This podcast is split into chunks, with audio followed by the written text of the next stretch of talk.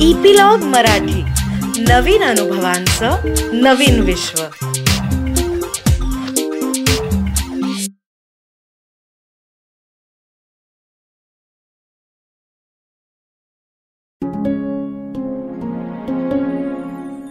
नमस्कार.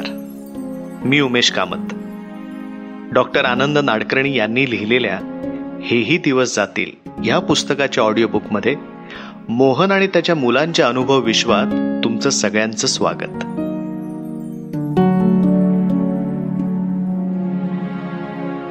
शहराच्या अगदी मध्यवस्तीमध्ये हे हॉस्पिटल गेली कित्येक वर्ष उभं आहे असं सगळे सांगतात.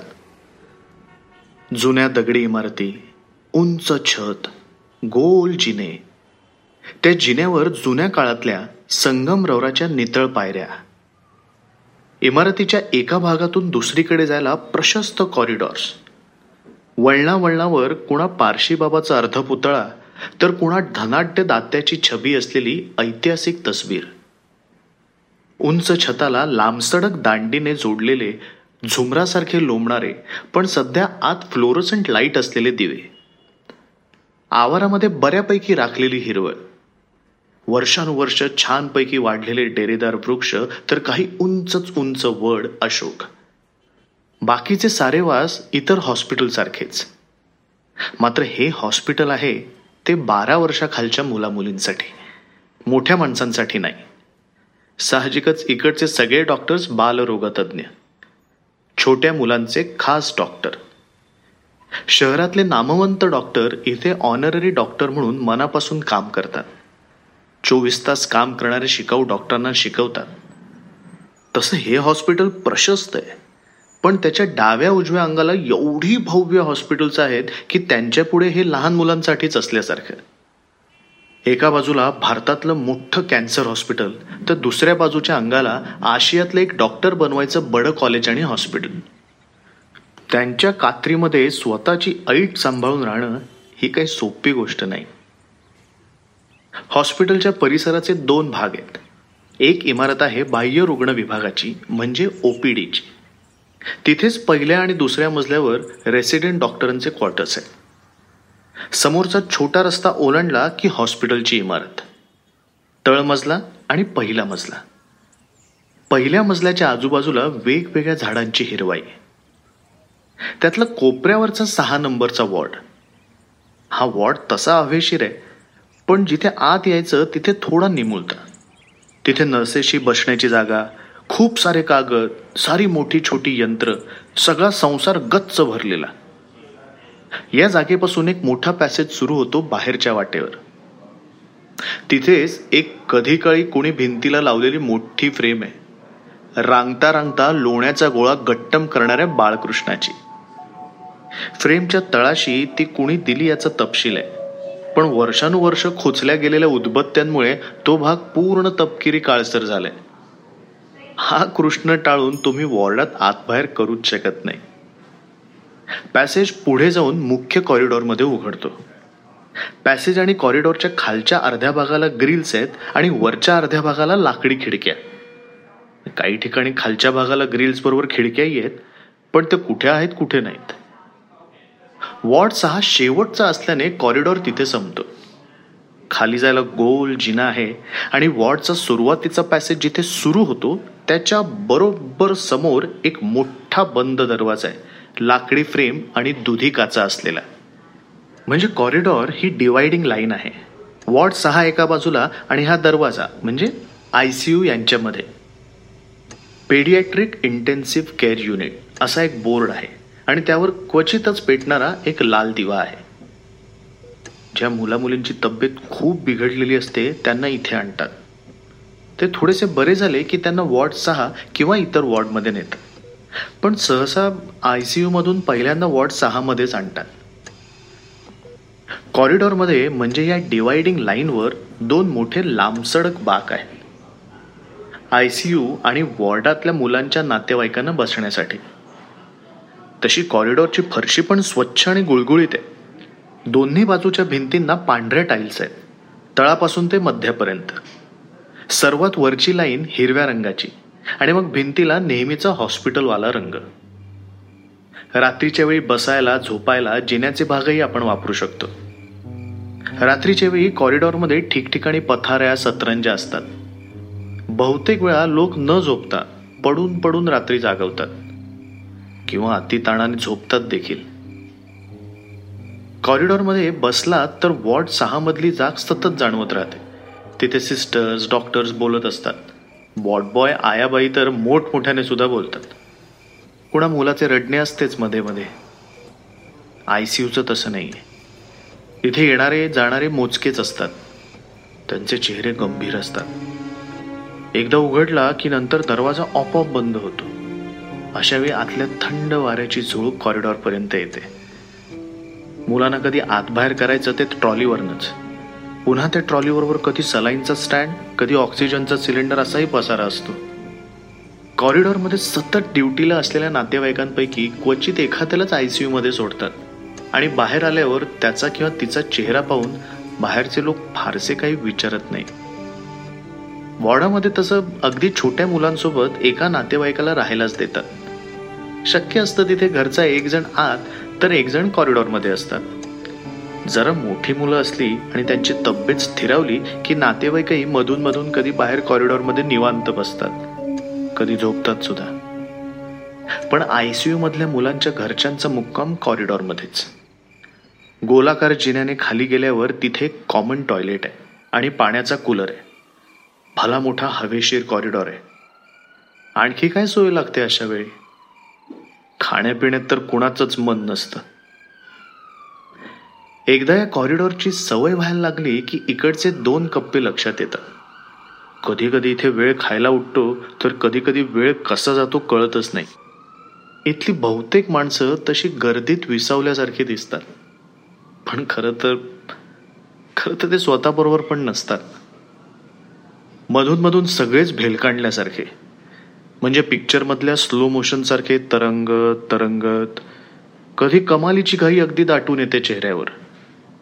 कोणता कप्पा कधी उघडेल नेम नाही. गेले दहा दिवस नऊ रात्री रांगेने पाहतोय मी. सगळं चोवीस तास प्रत्येक दिवसाचे. भूताटकीसारख्या घरासारखा मात्र कधीच नाही वाटत हा कॉरिडॉर बाळकृष्णाकडे सतत जळणाऱ्या उत्पत्त्यांचा वास असतो सोबतीला. रात्री साडेदहा नंतर वॉर्डातले जरुरी पुरते लाइट ठेवतात. कॉरिडॉरमध्ये पण एका पांढऱ्या लाईटला एक पिवळा लाइट आहे. त्यातले एकाड एक विझवतात. पण तरी त्यामुळे अंधार तसा भेडसावत नाही. ग्रिलच्या अर्ध्या कठड्या पलीकडच्या फांद्यांमधून रस्त्यावरचे सफेद लाइट रोजच येतात चांदण्यासारखे. मी रात्री साडेबारापर्यंत आतच थांबतो वॉर्डामध्ये. सुहास झोपून जातो साडे अकरालाच नाईटच्या नर्स येतात. त्या थर्मामीटर लावतात. त्या लिहितात त्याला टी पी आर म्हणतात. म्हणून मी कधी आय टीत त्यांना विचारतो टी पी आर घेतला का म्हणून? तीन अक्षरांमधलं एक म्हणजे ताप मोजणं दुसरं म्हणजे नाडी असणार तिसरं काय ते कळलेलं नाही आहे उषाताई म्हणतात ते खरंय सुहासचा काहीच त्रास नाही. उषाताई म्हणजे सुहासची आई. सुहास मला मोन्या म्हणतो. माझं नाव मोहन आहे. उषाताई मला त्यांच्या मूळप्रमाणे मोन्या मोहन मोहनराव काही म्हणतात. पण छानच वाटतं त्यांनी काहीही म्हटलं तरी. मी त्यांचा नात्याने कोणी नाही. मी तसा कोकणातला. सत्तर टक्क्याने एस एस सी झालो. त्याला तीन वर्ष झाली. माझं इंग्रजी आणि मराठी खूप चांगलं आहे असं सगळे मास्तर लोक म्हणायचे. पण ते सोडा. तर त्या दिवशी साडेबाराच्या टी पी आर नंतर मी सुहासला जरा थोपटलं. त्याच्या कॉटखाली ठेवलेली माझी सतरंजी चादर घेतली आणि कॉरिडॉरमधल्या माझ्या जागेकडे आलो. इथे प्रत्येकालाच एक जागा मिळते. ऑप ऑप सगळेजण स्वतःची काळजी करता करता काळजी घ्यायला बघतात इतरांची.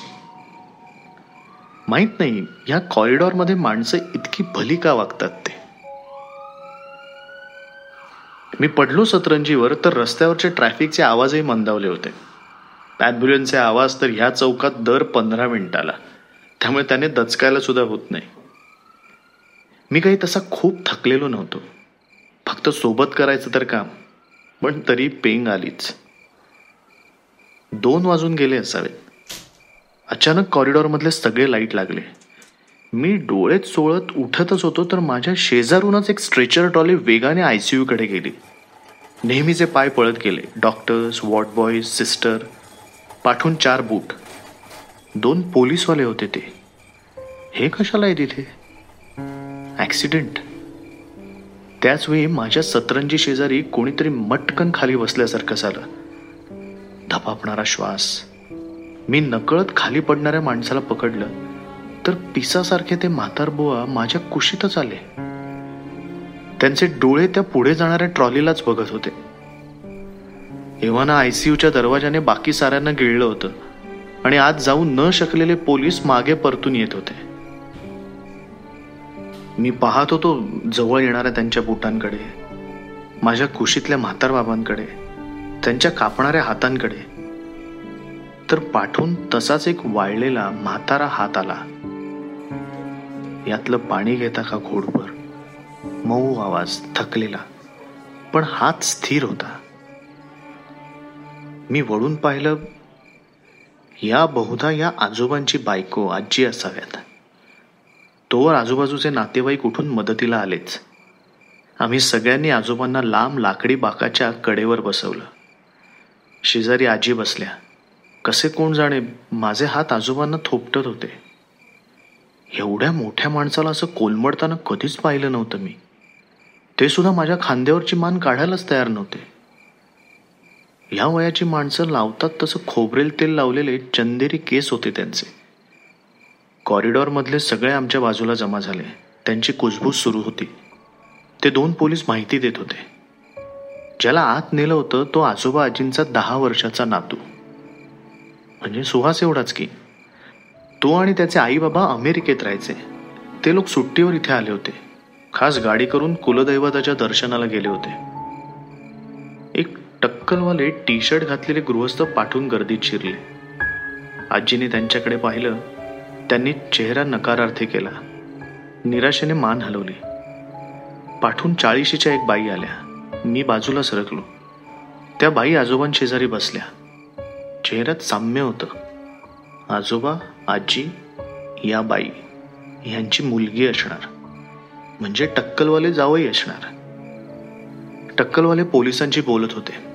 मी तिथे जरा घोटाळलो. बॉडीज मिळायला सकाळ उजाडेल. पोलीस त्यांना सांगत होते. अरे बापरे. या मुलाचे आई बाबा बहुतेक अपघातामध्ये गेलेले असणार. आणि हा मुलगा असा सिरियस आजोबांना किती मुलं असतील? मी आता इथून कुठेही जाणार नाही. सोनूचं काही कळेपर्यंत मी हा इथेच बसून राहणार. इथेच. इथेच. हुंके देत देत आजोबा बोलायला लागले होते. त्यांची मुलगी सुद्धा कोणत्याही क्षणी फुटून रडायला लागेल अशी दिसत होती. आजी ठीक दिसत होत्या पण पुतळ्यासारख्या गप्प. कोणीतरी काहीतरी करायला पाहिजे होतं. आजूबाजूच्या सगळ्यांना त्यांच्या त्यांच्या काळज्यांचे ओझं होतच की. बिना काळजीचं होतं कोण त्या कॉरिडॉरमध्ये? जमिनीवरची माझी सतरंजी मी बाकावर पसरली. माझ्या चादरीची घडी करून उशी तयार केली. काही न बोलता आजोबांना त्यावर कल्त केलं. शेजारी आजींना बसवलं. नजरेने त्यांच्या मुलीला मी माझ्याकडे बोलावलं. त्यांना घेऊन सहा नंबर वॉर्डात गेलो. तिकडच्या सिस्टर्सना आत्तापर्यंत सगळं कळलेलं होतं. सिस्टर त्या आजोबांना शांत करायला एखादी गोळी दिलीत ना तर मी म्हणालो नशीब सिस्टरने लगेच ऐकलं. पांढऱ्या डब्यांमधल्या दोन गोळ्या घेऊन लगबगीने त्या बाहेर आल्या. आम्ही आजोबांना गोळ्या दिल्या. विचारा ना आता कसा आहे सोनू? आजोबा म्हणत होते. आय सी यूच्या दरवाजामधून डॉक्टरांची लगबग वाढली होती. एका डॉक्टरांनी टक्कलवाल्यांना रक्त हवंय असं काहीतरी सांगितलं. रक्त म्हणजे ऑपरेशन. ऑपरेशन थिएटर तळ मजल्यावर आहे. म्हणजे हे लोक सोनूला आता तिथे नेणार. ऑपरेशन झालं की इथे परत आणणार.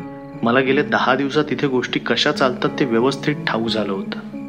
जाताना परत ती स्ट्रेचर ट्रॉली आजोबांच्या समोरून जाणार. आणि आजोबा पुढचे काही तास तरी इथून हलणार नाही आणि का हलावं त्यांनी तरी? एव्हाना टक्कलवाल्याच्या मदतीला आणखीन दोन तीन ओळखीचे लोक मित्र आले होते. त्यांचे बोलणं एका कोपऱ्यात सुरू होतं. पोलीस खाली उतरून गेले होते. कॉरिडॉरमधली सगळी मंडळी त्यांच्या त्यांच्या जागांकडे परतली होती. पहाटेचे तीन साडेतीन झाले असणार. अशावेळी कुणाकडे असते मदत करायची तरी शक्ती? आपण आजोबांना त्या तिकडच्या कोपऱ्यात नेऊया का? तिथे पण बाक आहे. रहदारीपासून तो भाग दूर आहे. तिथे त्यांना पडता येईल. मी आजींना म्हणालो पुढच्या पाच मिनिटांमध्ये आम्ही तसं केलं सुद्धा. आजोबांची मुलगी जावई ताजे रक्त मिळवण्यासाठी ओळखीच्या लोकांना मोबाईलवर फोन फिरवत होते. अर्धा तास झाला असेल. सोनूला आय सी यूमधून ऑपरेशनसाठी घेऊन गेले. आता कॉरिडॉरमध्ये फक्त आजी आजोबाच होते. सवयीने मी सुहासला पाहायला आत आलो. चारच्या सुमाराला त्याला लघवीची बाटली दिली की बरं असतं.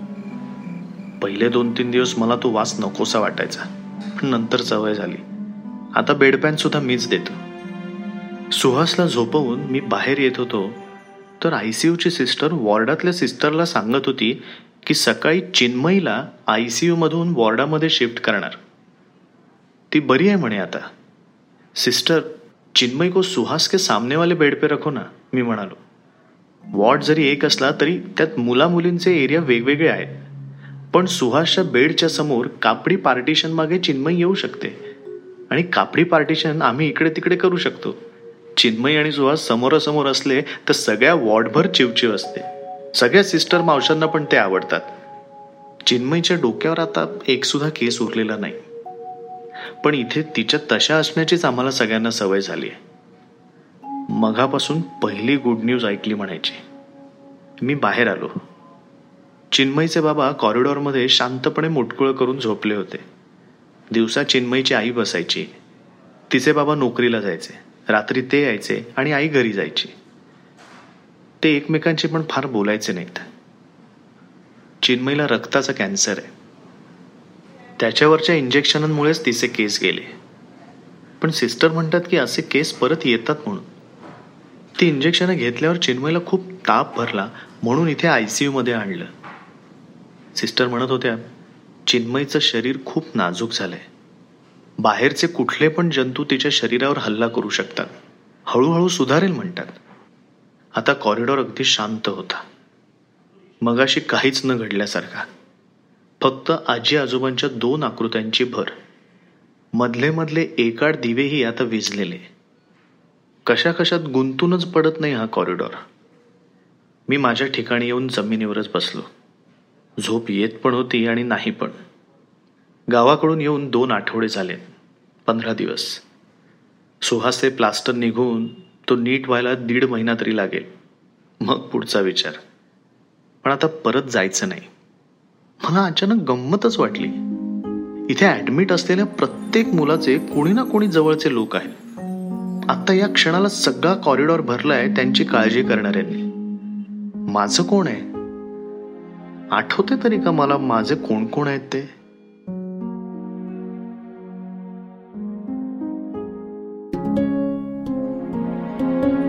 आजच्या या अनुभव प्रवासाचा थांबा इथेच. कसं वाटतंय कमेंट्समध्ये लिहून आम्हाला नक्की कळवा. लाईक आणि शेअर करून कसं वाटलं हे सगळ्यांना नक्की सांगा. हेही दिवस जातील. तुम्ही ऐकताय फक्त इपिलॉग मीडिया वेबसाईटवर.